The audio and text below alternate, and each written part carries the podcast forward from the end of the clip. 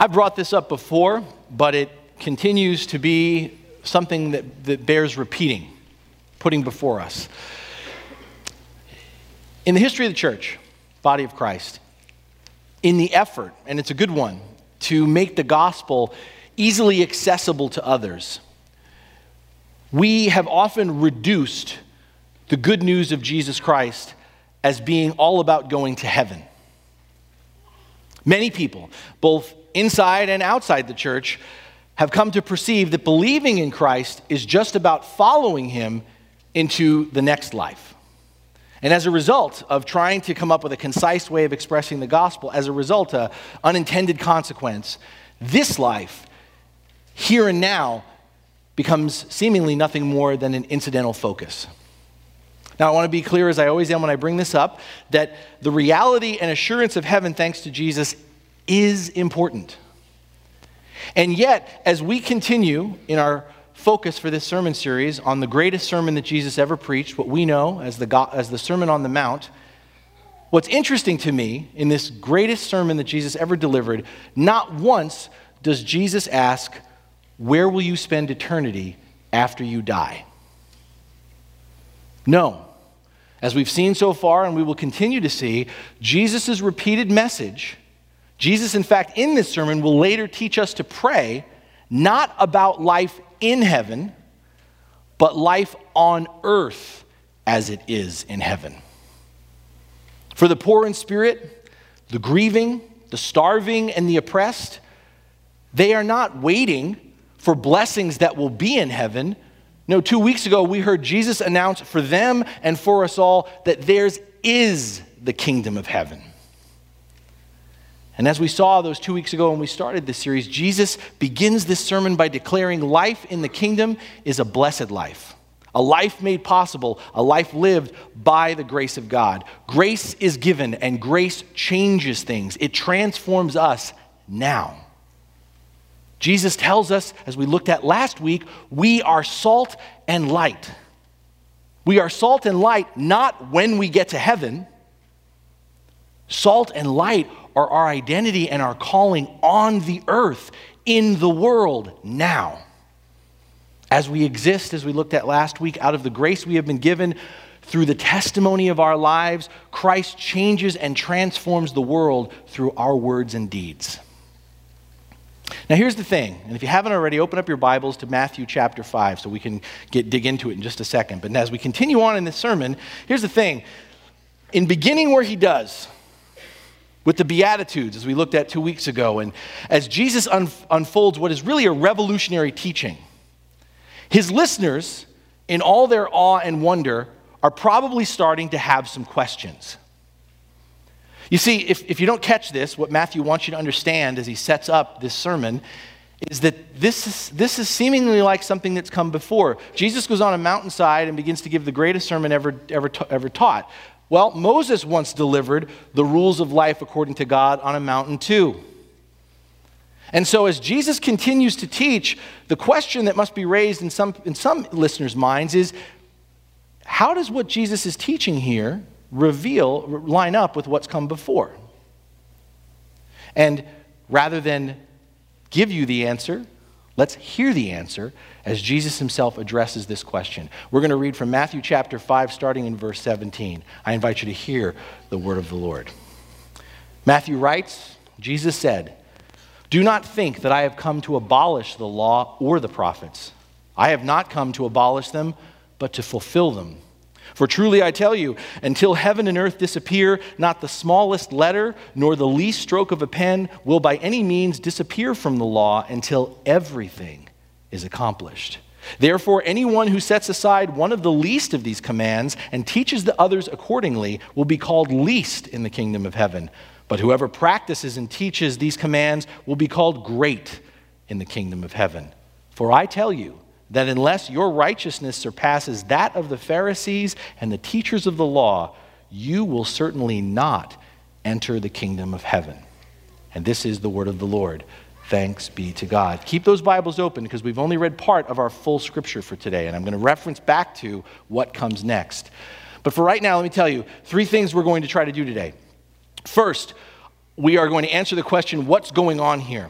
um, I want you to appreciate the tension that exists at this part in the sermon for many, many people. And I hopefully am going to resolve that tension for you. That's number one. Number two, we are going to, in light of that resolution, talk about how does it work? Meaning, what is the relationship between the law and grace, the grace that God gives. And then thirdly, finally, I want us to talk about what does this look like? Meaning given what Jesus gives us here, how does this teach us what generous living looks like, which has been sort of the focal point of this entire sermon.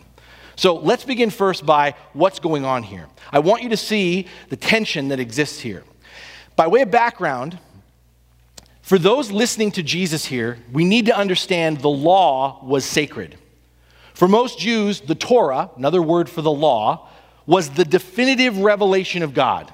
And therefore, as the definitive revelation of God, it had saving value.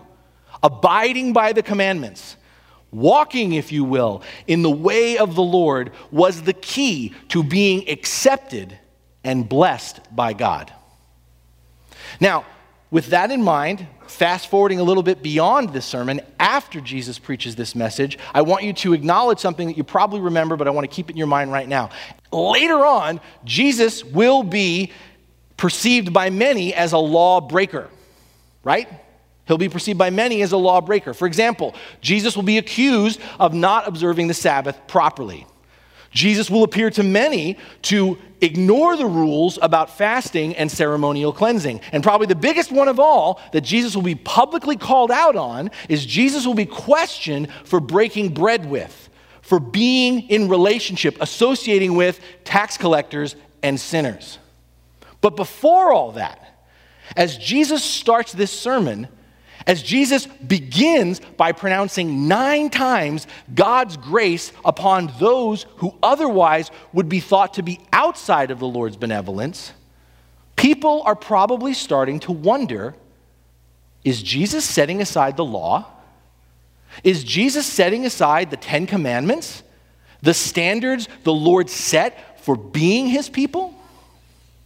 And as you heard, Jesus doesn't wait long to answer this unspoken question. Jesus says, I have not come to abolish, but to fulfill the law and the prophets.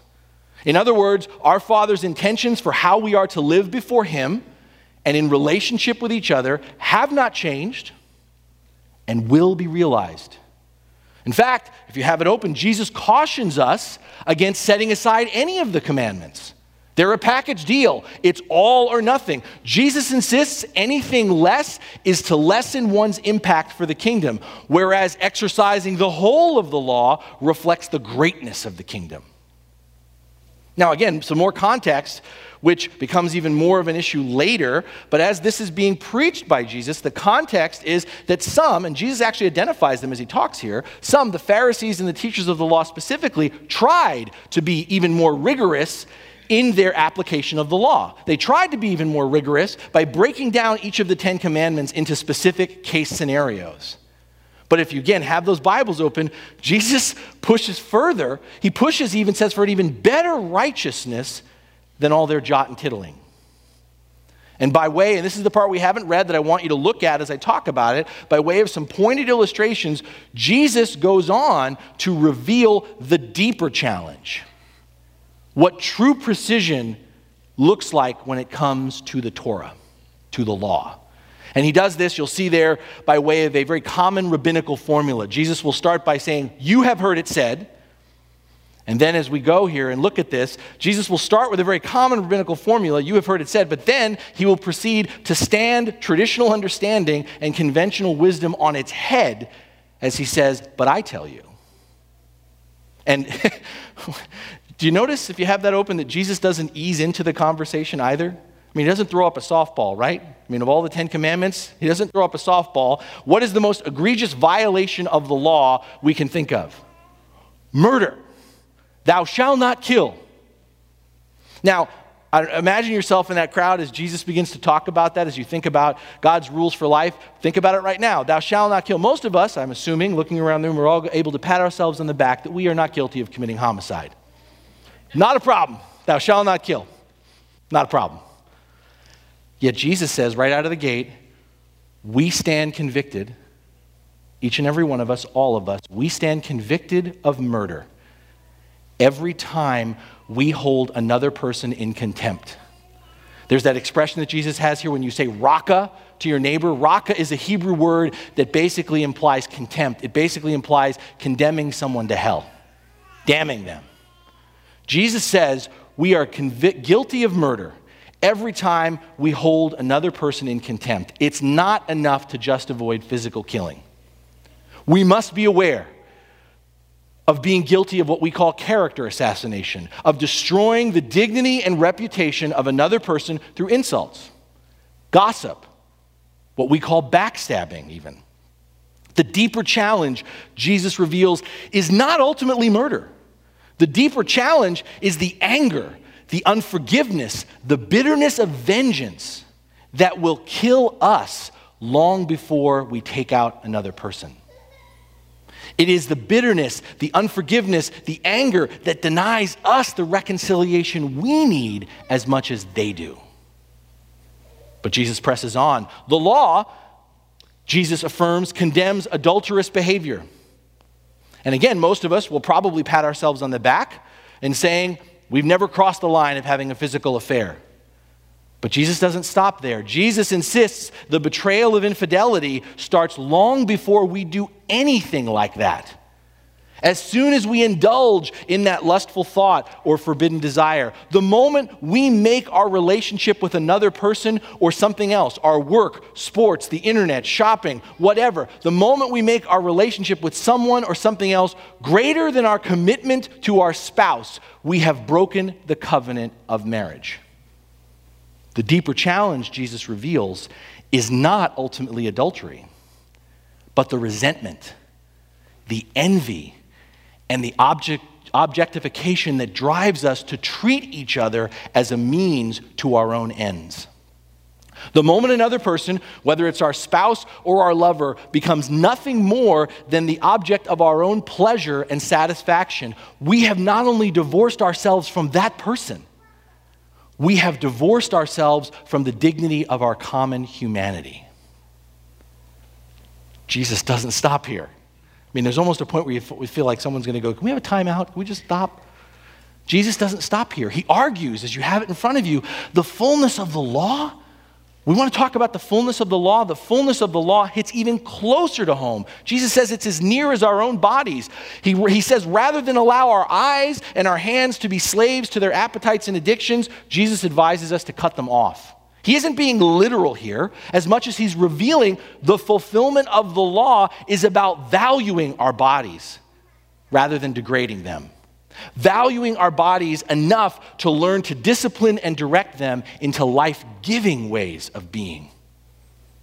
If you pay attention and you're still there looking at it in your Bible, go down a little bit further, and Jesus even extends this admonition to how we use our mouths. Background the purpose behind the law about oaths, that's what I'm talking about when Jesus talks about taking an oath. The purpose behind the law about oaths was to help people become more truthful. Can I let that sink in for a second? Do you hear that?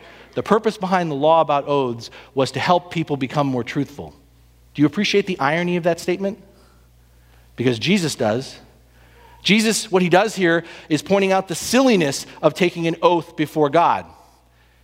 It's as if Jesus says, Here's an idea. Instead of all that manipulative, vowing and promise making, how about this? Be a person of integrity. Let your yes or your no speak for itself. Instead of avoiding the truth, making excuses, or justifying oneself according to the letter of the law, stand by your word. Stand by the word of God. And you see what Jesus is again doing here is revealing the deeper challenge of righteousness is not as much doing the right things or making the right choices as it is living in right relationship with God and with others. So I've been taking this apart for you, and I don't know if you see the tension, so I'm going to spell it out for you in case you've missed it along the way. Here's the tension. On the one hand, right, Jesus affirms the law matters. The blessings, the grace of the kingdom do not negate the standards and practices of living the kingdom life. The purpose of the law to guide the people in us in loving the Lord our God with all our heart, mind, soul, and strength, and to love our neighbors as ourselves is not set aside. The, Jesus declares the law must be fulfilled to the glory of God. But on the other hand, as Jesus lays it out, the fulfillment of the law, the embodiment of those standards and practices, the truth, the way, and the life of the kingdom is beyond us. Beyond us. We cannot, in our own strength, by putting our minds to it, our hearts into it, or even betting our souls on it, we cannot, we do not live up to or out of the will of God. Again, the most concerted effort of the Pharisees, and Jesus will more explicitly bring this out later, but the most concerted effort of the Pharisees and the teachers of the law didn't get them closer to the Lord. Such efforts actually pulled them farther away from God. Think about this the best and brightest, the best and brightest of the law in equating righteousness with outward observance may have better defined the letter of the law. But along the way, they lost the spirit of the law, the spirit behind the law, the spirit of God who is love both externally and internally. When Jesus is preaching this sermon, God's rules for life had become a matter of rote statutory compliance. In other words, the law had become an end unto itself, where people were so focused on satisfying the minimum requirements of God they weren't actually engaging in relationship with God. Does that seem so far removed from our own context? The law had become such a matter of rote statutory compliance that everyone was more concerned about checking the box for themselves Am I good with God? instead of checking to ensure the well being of their neighbor. Do we seem distant from that or closer to it? I think we're closer to it. I think we still struggle with this tension because even today, there are many who read this sermon, the greatest sermon Jesus ever preached. They read this sermon as a series of benchmarks that need to be achieved so one can go to heaven later. Now, I know all of you gut level reaction have been taught, you've been well trained to go, that's not true. We live by grace alone. Let me give you the subtlety of what I'm talking about here. On the one hand, we say we live by grace alone, we are saved by grace, and then we go on to say out of the other side of our mouths, but this is how we live in response to grace. Do you catch that? Do you catch what I just did there? We're saved by grace, but this is how we live in response to grace. And what I'm suggesting, how I'm resolving this tension for you, is that, beloved, you might have heard or you might hear Jesus say that fulfilling the law is about our response to grace. But I tell you, Jesus is saying we can only fulfill the law by the grace of God, meaning not out of response to the grace of God, but by the grace of God that is continually given to us by God in Christ. It's not a separation, it's a link. Our ability to be the people we have been created to be, to live before God and with each other as the Lord intended, is purely the gift of grace. Not just a deposit, an ongoing connection. Long ago, way before, long before Jesus preached this sermon, we might remember the prophet Jeremiah. And through the prophet Jeremiah, God promised this. Do you remember? God said, this is the new covenant I will make with the people of Israel on that day. I will put my instructions deep within them, and I will write it on their hearts. I will be their God, and they will be my people. Do you hear us doing anything in that? Do you hear anything about us doing anything? Nope, God is doing everything and continues to do it. The, the, connection here with what God promised through Jeremiah and what Jesus is announcing is that the law is only complete. This is what I think Jesus is trying to get us to get. The law is only complete when it is written on our hearts. It can only give us life. It can only bring people together when it is carved into the very core of our being. And we can't do that. Only Jesus can. It is Jesus alone who, through his life of perfect obedience, through his sacrificial death on the cross, through the, his complete victory through the resurrection, it is Jesus alone who moves the law from the realm of the letter to the realm of the heart. And that is why Jesus calls us as his disciples not to follow my law, but to follow me imitate me, walk in the light which comes from me. The Apostle Paul, much, much later in the New Testament, puts it another way when he writes, The righteousness given by the law, by the way, catch that. Righteousness is given by the law. The righteousness given by the law does not bring salvation. The righteousness given by the law, Paul writes, brings faith in Jesus. Faith in Jesus. So, giving you this tension, hopefully resolving it. How does this all work? How does this work in light of this understanding of what's going on here? It begins, and I'm going to be redundant throughout this series, always in the same place. It begins with grace. It begins as grace takes hold through a change of heart. One of the things that indirectly what Jesus is teaching us here, revealing to us, is sin doesn't just happen to us. Sin doesn't just happen to us. Uh, so, you know, we don't all of a sudden say, oh, I, so I don't know what happened. I just committed murder. I don't know what happened. I just, I just committed adultery. I don't know. Sin doesn't just happen to us. Sin, Jesus is revealing, begins as a posture, a tiny seed in our heart that slowly grows. And unless it is uprooted by God's grace, sin grows like a weed and chokes the vine and all its fruit. The physicality of sin that we're accustomed to seeing and calling out, sinful actions are the ultimate consequence, Jesus wants us to understand, of what begins within a person.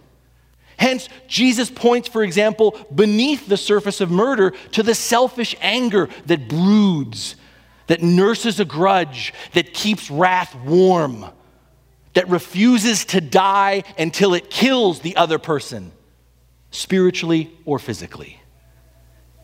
What's the antidote? The antidote to our envy, our contempt, our rage, Jesus says, is the mercy, compassion, and forgiveness of God extended through Him. Out of such grace, the law, in other words, is fulfilled first in us as we are shaped by the love of God and the power of the Holy Spirit. That's why Pentecost is so important. The, it's through the indwelling of the Spirit that we are encouraged, convicted, and empowered and, and, and that encouragement, conviction, and empowerment comes through the word. It comes through the sacrament. It comes through prayer. It comes through worshiping together. That is how God works his grace upon us and in us. And as we, as God gives us the grace to love as He loves, as God give, gives us the, the grace to forgive as He forgives, to think as He thinks, to overcome evil with good, there is a profound shift in us. We act no longer out of mechanical observance or dutiful obligation. We don't act out of obedience over love. Our obedience is the obedience that naturally flows from love. We embrace the rule of love because the law is already written on our hearts because God is our Father. We aren't trying to be good to go to heaven later. Please hear that. We aren't trying to be good to go to heaven later. We are so overwhelmed. We are so empowered by the goodness of God. We can't wait for heaven to come later. Divine forgiveness, amazing grace, and unconditional love outwardly flow on earth as it is in heaven through our tangible acts of compassion and service.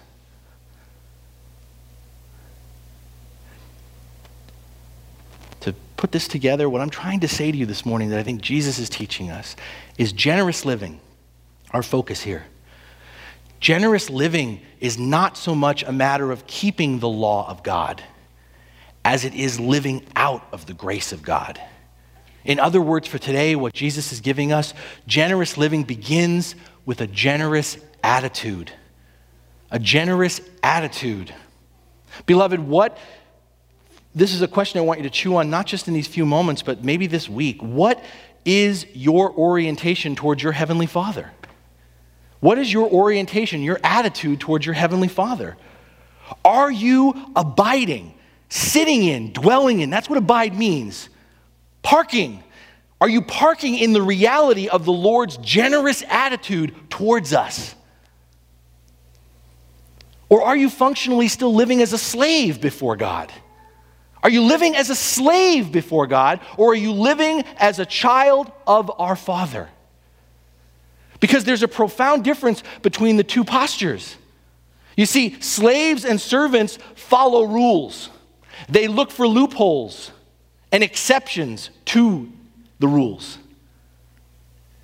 Children just look to reflect the family likeness, they just want to be like dad. Jesus was very intentional much, much later on about saying to the disciples, and that extends to us I do not call you servants, I call you friends. We are the children of God. What is your orientation toward our Heavenly Father? Because this generous attitude that God seeks to rise up within us begins there.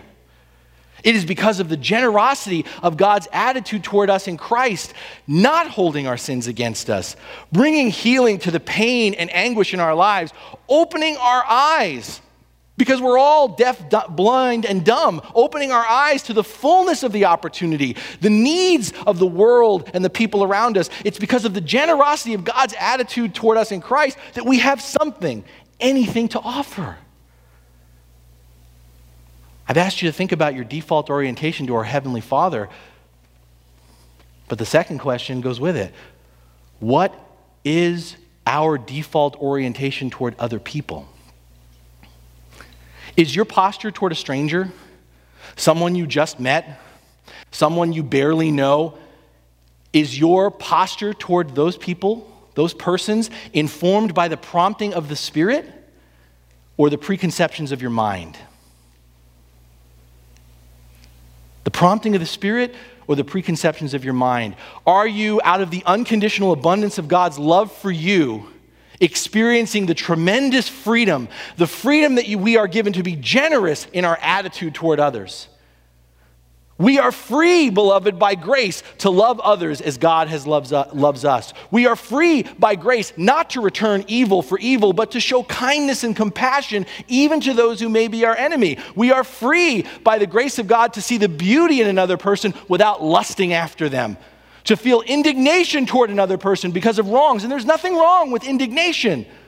But we are free by the grace of God to not resort to insults and accusations out of our pain. We are free by the grace of God to forgive even when the forgiveness should be the other person's to give. We are free by the grace of God to simply speak the truth to let our yes mean yes and our no mean no without trying to put some protective spin on what we say. Out of this freedom, are we, by the grace of God, approaching each person?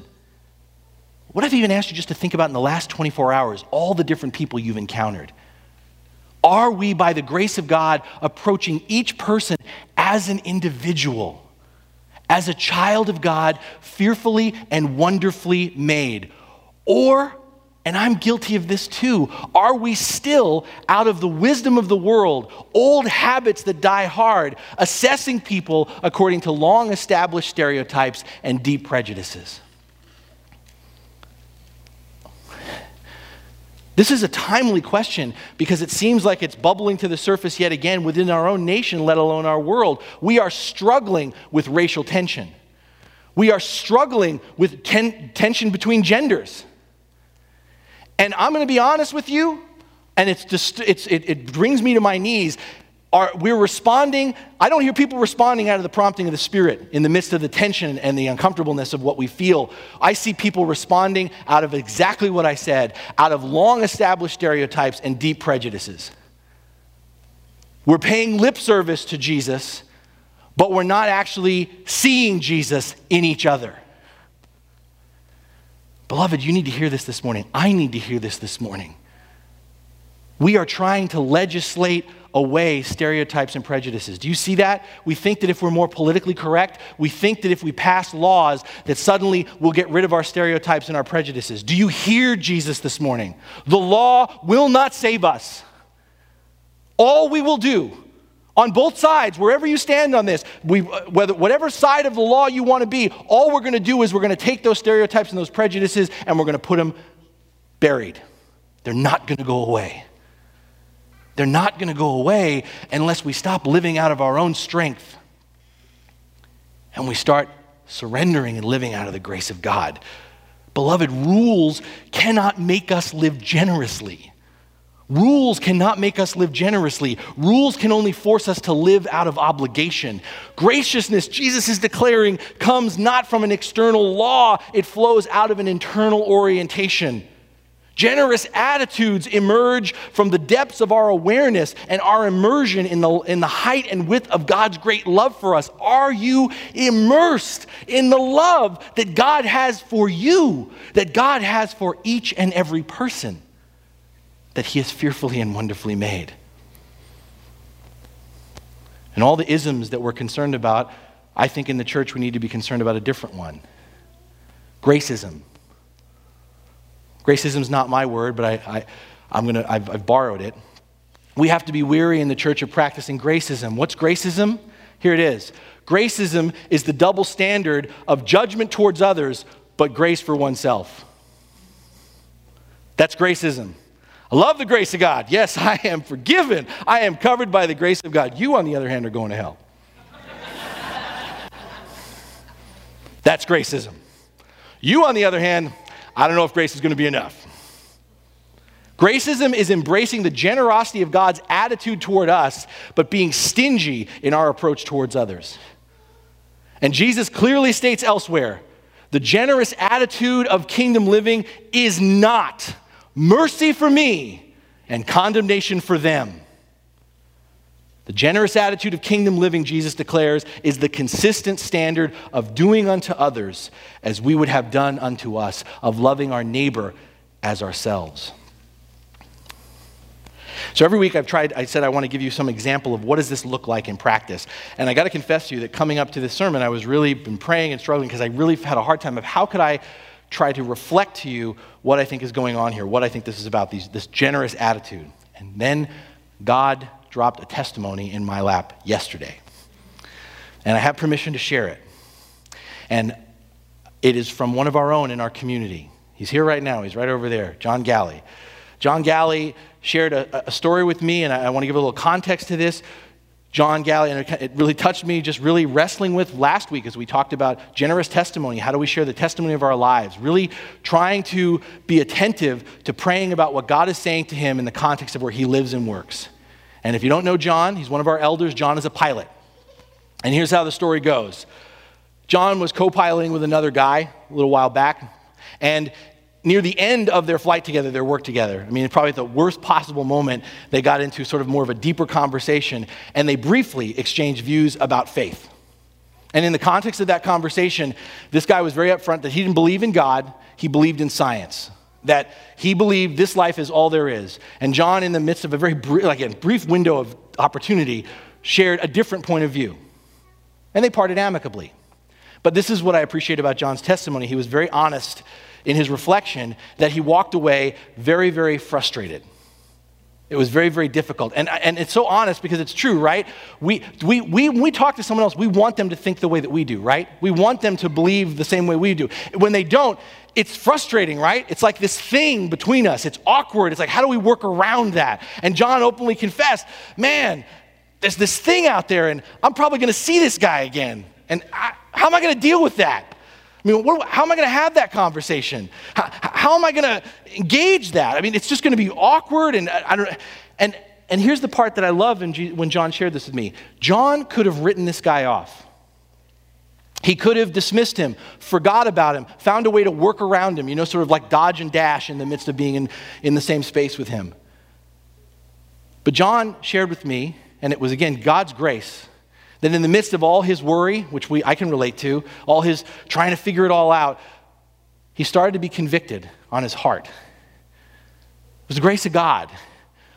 And he, he, he stopped all what he was doing and just submitted to the prompting of the Spirit. And the Holy Spirit began to change his attitude about this man. John, instead of worrying about what would happen, what he would do next, responded to the simple prompting of the Spirit to pray for this man. Just pray for him. And he had been daily. Just pray for him. And sure enough, as John expected, they were scheduled to fly together again. And in fact, they were scheduled to fly, as I got to understand it, two six hour flights back to back. That's 12 hours in a cockpit. Just the two of them. And John, even in the midst of praying, was like, What am I going to do? That's like half a day, man. What's that going to be like? What am I going to say? That's uh, uh, it's going to be awkward. And got, got, caught up again. What if it comes up? What can I say? What could I say? What he got caught up in the logistics, but once again, John was prompted and he submitted to not focusing on the logistics, but to focus instead on his attitude toward that man. And in those 12 hours, again, that's a lot of time. He loved him. He wanted to listen to him. He didn't just listen to him, he wanted to listen to him. He sought to know him better. In the way John describes it, several thousand feet in elevation among the stars. They talked. Both men shared. And let me just cut to the chase right here. There was no great conversion experience. That's what we want, right? There was no great conversion experience, and I will add this yet. But here's what's significant to me. In that 12 hours, through the generosity of John's attitude toward that man, there was a powerful breakthrough. You see, in those 12 hours, that man shared with John that previously another person who was a Christian had gotten into conversation with him, and when this man had shared his beliefs, what he didn't believe, this man very directly, very explicitly said, Well, you're going to hell. You're done. You know, so you don't have, if you don't believe in anything else, that's good because there ain't going to be anything else for you. I, I know there's so much more there, but I think observing from afar, I think it's safe to say that person who talked to the same person John was talking to didn't listen. He wasn't seeking to know him, he just judged him, he just rejected him. And I, am going to say this that's not a nice attitude. It's not a grace, it's not a grace-filled response. I would go farther to say it's not very generous. And here's the thing, and I'm, I'm putting this together, but as John shared with me, my sense is what John reflected, what this man reflected back to John is through that encounter, through this person's treatment of him, he perceived God's rejection of him. Do you understand? Do you understand how significant our attitude is? How it was equated of, well, if there is a God, this must be God's attitude towards me. And what he shared is in that 12 hours, and even the little conversation before that led to the 12 hours, he shared, he didn't have a conversion experience, but John's willingness to listen, John's willingness to share, John's willingness to embrace him, even though they didn't believe the same things. Their beliefs were diametrically opposed. This man suddenly perceived, if there is a God, that God might be different in his orientation to him. I'll put it this way whether he could put it in these words or not, this man through John experienced God's grace. He began to experience, whether he acknowledges it or not, Jesus' acceptance of him, his pursuit of him. That's what it's about. Are we demonstrating a generous attitude toward others? Or are we harboring, for whatever reason, anger or contempt toward them? Are we reflecting the grace of Christ, the fulfillment, the spirit of the law? Or are we reflecting, beloved, the condemnation, the judgment of the letter of the law? I made a statement to you last week, and actually, the, when John he came back to it. We don't save anybody. In the generosity of our testimony, we are called to be witnesses. Jesus saves, we don't. And if that is true, and I believe that it is, then the opposite is also true. If we don't save anybody, then we don't judge anybody. And I know that that's not going to sound right, but we don't judge anybody. Jesus saves, Jesus judges. Go to Scripture. He makes it clear. We don't. We are called in both situations to simply be witnesses of what we know and who we know. It is when we are preoccupied with saving or preoccupied with judging that we are no longer representing God, we are representing ourselves. And no generosity is possible because we don't have any generosity to give on our own. We're poor, we're bankrupt. A generous attitude, just some things maybe you to think about, to take away from the story, testimony we heard. A generous attitude starts with prayer for another person. For all the different people you encounter in a given day, can you pray for them in that moment? Not out loud, in your own heart. Generous attitude begins just by the willingness to pray for another person, a group of people that you encounter. A generous attitude embraces a stranger, even an enemy, with love, with a willingness to listen. Do you have in the various people you encounter a willingness to listen, or you, is that overridden by your desire to be heard? Are you willing to listen? Do you truly have a sincere desire to know another person? To stop and actually get to know them?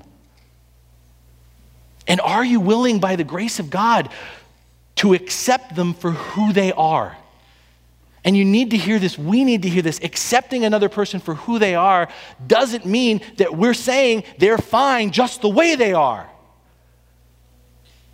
We're accepting them in the midst of all of their garbage, all of their brokenness, just like ours, that they are nonetheless, despite it all, a fearfully and wonderfully made child of God who has been redeemed by the grace and love of Jesus Christ.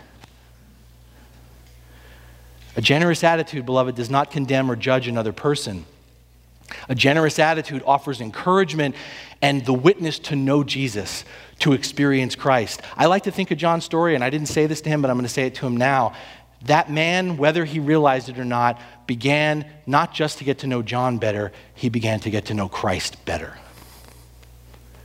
That's, that's the overwhelming, it's blessing right? That's the, that's the treasure in us, jars of clay that we get to become. Our hearts, Jesus says, have been captured by grace and they have been inscribed with the law of love. Beloved, therefore, let us live generously out of Christ's open handedness toward us in the openness of our hearts and minds toward others. Let us together trust in God's goodness, relying on his grace toward us, so that our attitude may become like Jesus who, in very nature being God, did not consider equality with God something to be used to his own advantage, but rather made himself nothing by taking the very nature of a servant. Beloved, out of the radical generosity of our Father, may we do nothing out of selfish ambition or vain conceit. Rather, in humility, may we value others above ourselves, not looking to our own interests, but to the interests of others. These are not my words, they're Paul's. Paul saying, live generously. So, beloved, let us live generously, embracing and treating each person, each and every person, as a child of God, just like we are. Amen.